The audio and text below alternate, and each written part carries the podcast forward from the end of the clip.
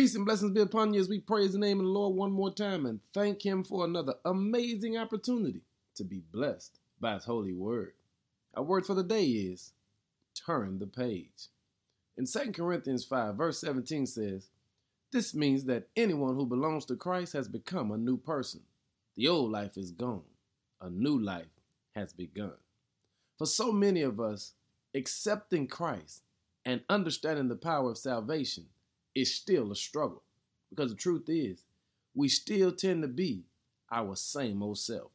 Even though there's an inward transition that has taken place, it's difficult for us to allow the inward to be expressed in our outward actions. But the Lord teaches us you have to learn how to turn the page, how to move on from your past, how to move beyond yesterday. Even Jesus showed us how it works. You see, the first time he came, he came as a baby. But the next time he shows up, He's coming back as a full grown king. You want to know why?